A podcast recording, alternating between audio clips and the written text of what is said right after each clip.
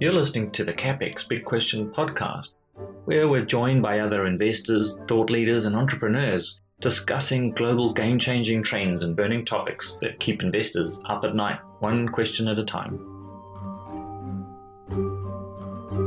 Right, so today I've got my buddy Kuppy, Harris Kupperman, on the line. And for those of you who don't know who Harris is, he runs Praetorian Capital, which is a hedge fund based in Florida. So how you going, Kuppy?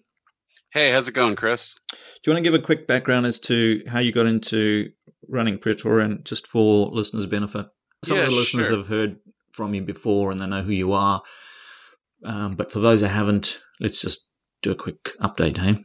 So, I mean, the quick uh, and dirty on Praetorian is I had been investing in high schools where I started. I was quite successful in college. And my senior year of college, a number of family friends asked me to help them with their investments. And it started off as something of a little partnership, uh, and it just grew from there and uh, kept growing and growing. And we put together a great track record investing around the world in uh, growing sort of smaller companies, uh, find a macro trend, buy the best stocks in the trend, and ride the trend. And it was very successful until 2008 when uh, the trend sort of changed.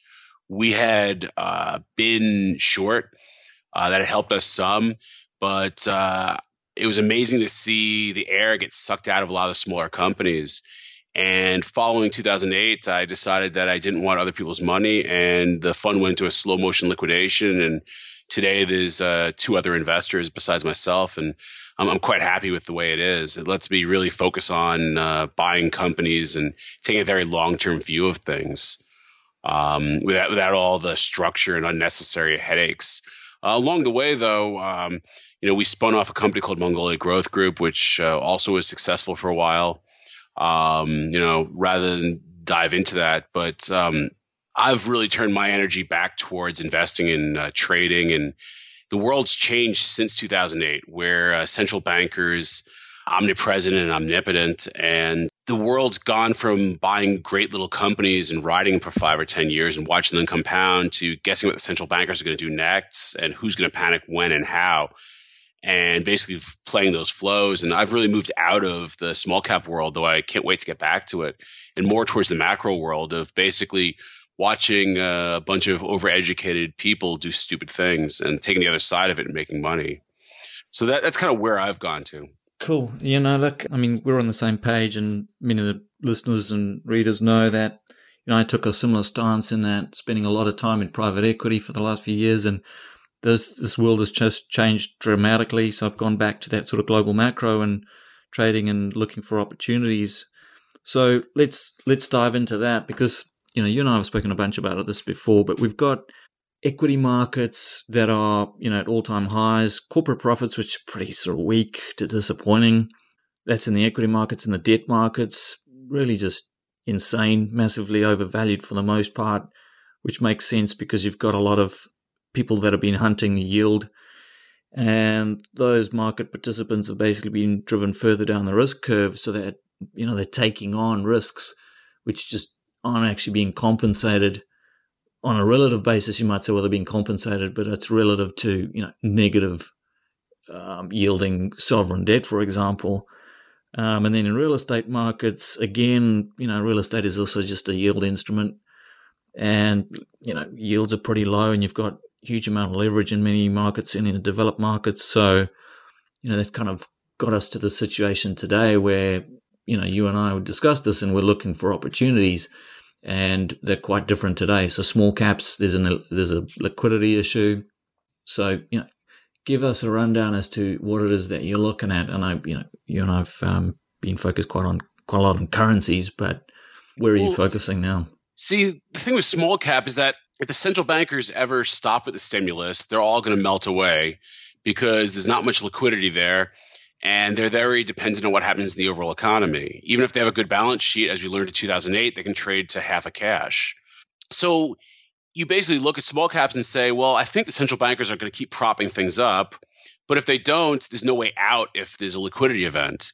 Uh, so why do I want to own small caps? Because you can't get out. If uh, things keep going up like I think they will, there's some other liquid product that lets me ride the wave up.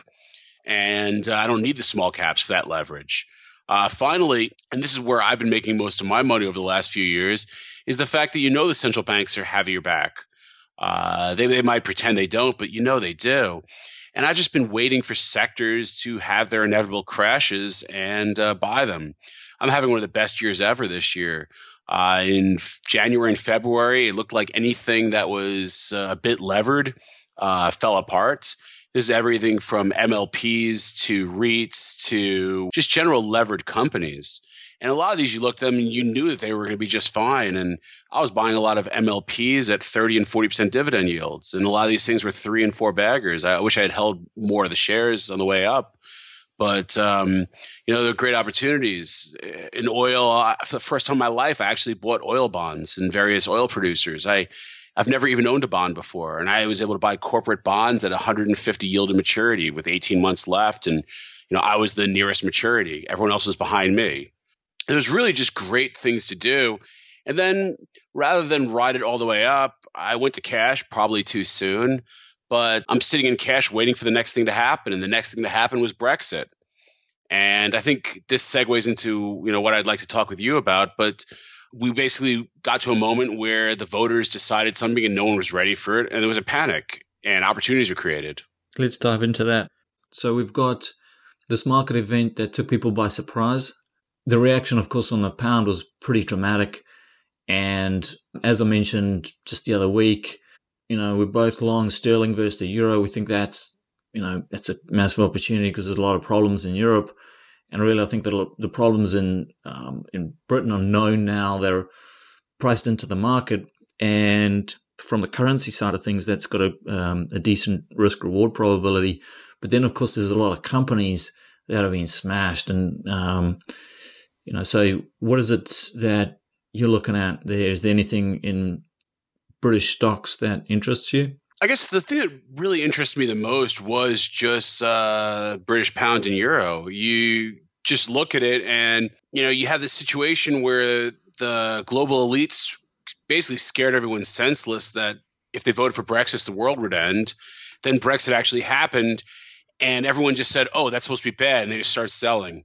And you had uh, various groups that basically wanted this thing to be bad because they don't want other countries to leave. And I'm sure they helped push it even further. You're talking about, uh, you know, sovereign wealth funds and central banks. Everyone just said, let's have a pile on. And you had a situation where the British pound just completely blew out, especially against the euro. When you look at the euro and you know that euro has much bigger problems than uh, the British do. Now that uh, the UK is leaving the EU, uh, that's going to be good for the UK. It's going to be pretty awful for the EU. Uh, that's a trade you could put on and probably keep it on for a while. The day of Brexit, uh, I traded a lot of stock. There was a lot of uh, companies in the UK that got smashed, and fortunately, it was a Friday, so you had the whole weekend to really just dive in and learn about stocks. You know, I bought some British home builders. The general view being that uh, you know they're going to cut rates. When you cut rates, that's pretty good for home builders. Additionally, with the GBP down, foreign companies and foreign individuals can go into the UK and buy property even cheaper. So that's going to be good for the home builders. I don't know why these home builders got smashed in half. It makes no sense. Uh, I bought a company called Foxtons. It's uh, one of the largest brokers in the UK. Uh, sorry, in London. I traded down from about 150 to just under 100. And I bought a bunch of it at 103. And not a week and a half later, I sold it at 120 it's crazy to think you can make almost 20% in two weeks, but you know, it's at 130 today. So I feel stupid. I sold it. But this is the strategy I've been doing over and over again. Sit in cash, wait for something to happen, buy the panic. In the US, a bunch of stocks got hits. Uh, I have a shopping list of stuff I like. And it's funny if you have 200 names that you feel pretty confident about owning, and you have a price level you want to own them at, and the world goes no bid. Uh, literally, the S and P went limit down when it opens up, something's going to get hit harder. There's going to be margin calls, going to be redemptions, going to be liquidations. The S and P was down five percent. Some stuff was down seven. Some stuff was down two. Some stuff was down thirty. And if you're ready and you know what you want to own, you could just buy it up. Uh, I know these companies in the US. I don't know the UK companies as well. I just bought the American ones that I've owned. Some of these stocks I've owned five or 10 times in the last two years. Every time they hit them, I buy it and then it bounces back it seems like the strategy is to sit in cash and wait. I mean, that's by and large what I've been doing with my own money is looking at the market and saying, you know what, pretty much everything's overvalued until it's not. Let's wait until it's not. Um, and let's look for the opportunities that are kind of on the far end of that, that curve where ironically you got a lot more asymmetry. So you can buy, whether it be currencies, bonds, equities, you can do that much, much cheaper than you might in any other event. And, but you've got to wait for that event question that I, you, you could ask yourself is, oh, well, you know, like I've mentioned this to other people and they say, oh, well, you know, the GFC was like a one off and, you know, Brexit was a one off and, you know, the, you know, you're getting these sort of six sigma events. But you know what? They're not one offs because the market pricing has been so distorted by central bankers that we're getting them with higher frequency. And I, and you look out 12, 18 months out and you say to yourself, what's the likelihood that we have another, we get another six sigma event? And I have to say that the likelihood's pretty damn good. It could be in, you know, it could be that neutron bomb called Deutsche that goes down. It could be Italian bank. You know, there's a, it could be China. There's a plethora of opportunities that are going to open up. I mean, I'm like sitting out thinking, you know what, if Kyle Bass is right about China, and we've been short the renminbi for quite some time, but we're, and we're out of it now, but if that thing blows up, that'll be like a that'll be a buying opportunity of a lifetime, right? Because China's not going away. So, you know. Well, I mean, Chris, you're talking about Six Sigma events, and, you know, I think we could have a global Six Sigma, but I think everyone's waiting for the global Six Sigma. And the central bankers, they're going to prop it up. They're not going to let everything crash again. I think you're going to have sector Six Sigmas. It's going to be like with oil, where interest rates were too low that a bunch of shale producers flooded the market with oil. They crashed the price of oil and then all bankrupted each other. It was all caused by low interest rates, basically bankrupting a sector. I didn't go into the shale stocks, but other parts of the oil ecosystem, especially the service providers, I think these companies are going to survive. They're needed. And some of the ones with better balance sheets are taking market share and winning. I think it's one of these things where you can look at a sector and say, you know, the central bankers aren't going to go in there and bail out, you know, shale companies in America, but uh, they are going to see the shale companies go bankrupt. You're going to see a little less production, and oil's going to bounce back. And that's basically what happened in the last six months. And, you know, we just had a Brexit, and you're going to see this in other sectors. Over and over again, you see basically the after effects of too much liquidity in central banks. I mean, look at the shipping sectors. Uh, they kept interest rates too low. Shipping companies don't go out of business. They just issue more shares over and over and over again. And they keep having day rates where they lose two or three thousand dollars a day operating a boat.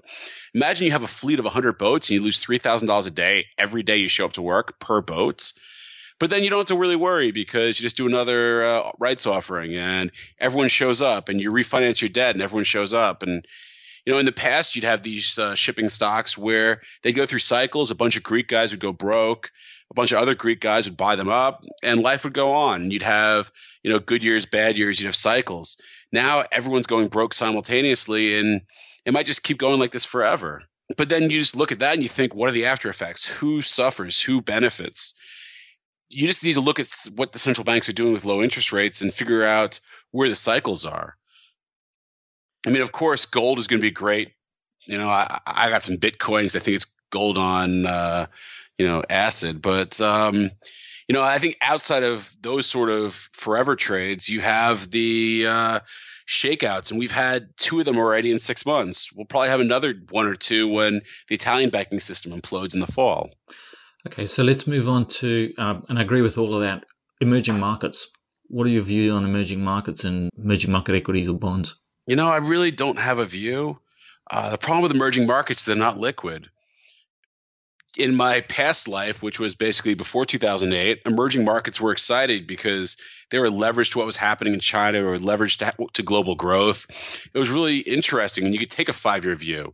Now with emerging markets, you know, there's a little crisis here or Brexit, and all the emerging market stocks drop 30%. And there's no liquidity. You can't change your mind. You can't move around. I'd rather have the liquidity to buy down 30 and sell it two weeks later unchanged rather than be in something that goes up and down 30 over and over again. You know, if you look at the first couple of years coming out of 2008, I was actually playing these things and be up, it'd be down, it'd be up. Now I'm just sitting here in cash waiting. It's so much better because you see these shakeouts, they just keep coming. And I'm a generalist investor. You have a month or two to educate yourself on what's happening and then buy stuff. Mm-hmm. Yeah, no, I mean, I've got a similar view. The emerging market space, I think, is in for a, a you know further bout of pain in that we're in a risk-off environment. I don't really see that going away. Particularly, you're just going to have these continuous bouts of influenza that hit various sectors of the market, and none of that's particularly good for emerging markets, regardless of where that emerging market is. Just because it's a liquidity issue, and like there's a risk off and risk off positive the developed markets. It's positive liquidity. So that's treasuries. It's, you know, it's US for the most part, which on a relative basis is bearish for emerging markets. And then also, if you look at the, the valuations, you know, they're not distinctly, they're not that cheap. Um, certainly when you look at developed markets as opposed to emerging markets, there's not, you basically don't get the illiquidity discount that you, you probably should get. And then you couple that with foreign exchange risk and the fact we've still got a, you know, roughly probably five, six trillion of, of carry trade that still needs to be unwound. And it just doesn't look all that interesting to me. I, I agree with that completely. They, they just don't really look cheap. You know, I think emerging markets tend to be growing much quicker than the developed world, which isn't growing. But in the end, it's just not cheap enough. It's not exciting here. You haven't seen a real, real shakeout. Very good. So, last point before I leave you Bitcoin. You mentioned that briefly. What's your thesis on that? I mean, and I know Bitcoin's kind of a big Ponzi scheme. So you have to start with the basic thesis that in five years, everyone's going to laugh that Bitcoin got to a 100 billion market cap and then went to zero. You know, it, it's everyone, it, it's obvious it's just a silly Ponzi scheme. This is like beanie babies, but you do it on your cell phone. But I think we're still early in the overall Ponzi scheme. I mean, look, you have a product where there's about, what is it, $15 billion worth of these things out there, maybe even a little less. And uh, about half that's owned by early founders is really no float. And think of all the media attention it has. Think of all the uh, people trading it. Look at the daily volume. It trades a million Bitcoin a day in China. It's the early stage still of people looking at this and getting excited about it. What they don't have yet is an easy way to play it they're in the final stages of launching a Bitcoin ETF. I think when that happens, it'll take some of that free float out of the ecosystem. And I think that's when you have the mania phase. When they do launch that Bitcoin ETF, I intend to buy it. I mean, look, everyone knows that money printing is going to destroy the value of the currency. Uh, this is every currency globally. People just, for whatever reason, can't get in their head to buy gold. Uh, I think they should, but they, they can't. But you can have some tech wired 22 year old guy who says, Yeah, Bitcoin, I could do that. You know, my brother works at a Bitcoin startup. I could do that. There's been a billion dollars raised so far to invest in Bitcoin startups. These are people who are making apps to make it easier for you to use your Bitcoin.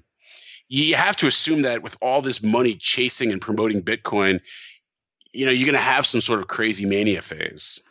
Pokemon Go with Bitcoin. That's it. There's the solution. a bunch of zombies walking around with their bitcoins. yeah. Yeah, getting on planes, flying, walking across interstate highways to collect their, you know, their Pokemon Bitcoin on the other side of the freeway. It'll be awesome. Yeah. Yeah. I mean, I bought Bitcoin honestly because I looked at the chart. A friend of mine sent me the chart. He said, "Look at this," and I go, "Wow, I want to be long that." And then I learned it was Bitcoin, and I go, I don't really want to be long that. But then I kind of talked myself into it this chart looks so right. And, you know, it's up 50% in the two months since I've owned it. I put my stop at break even. I'm not going to lose money unless my Bitcoin exchange collapses. And I spread my bet between two exchanges. We'll see what happens. Uh, basically, I either break even or this thing goes uh, supernova. You know, in the world that we're living in today, and I look at what central bankers are doing, then it actually lands up being a, a credible alternative. As you know, as insane as that might sound, it is actually a credible alternative because it's it's you know digital assets that are just you know there there is a constraint to them. It's a, effectively it's a deflationist currency, and that there's only so many that gets issued, and they can't issue any more. Very different to our current fiat currency system. Um, uh, th- that might be a step far. I think it's just a giant Ponzi scheme where there's too much liquidity looking for, you know, bubbles. if this becomes a currency, I don't, it won't be a currency. Pokemon Go coins have a better chance of being a currency. okay, interesting. All right, man. Well, I'll leave you be. You got to get on a plane pretty soon. You probably get, need to get some sleep. Yeah, appreciate. Cool. Thanks very much for tuning in. To receive more great subscriber only information, go to capitalistexploits.at.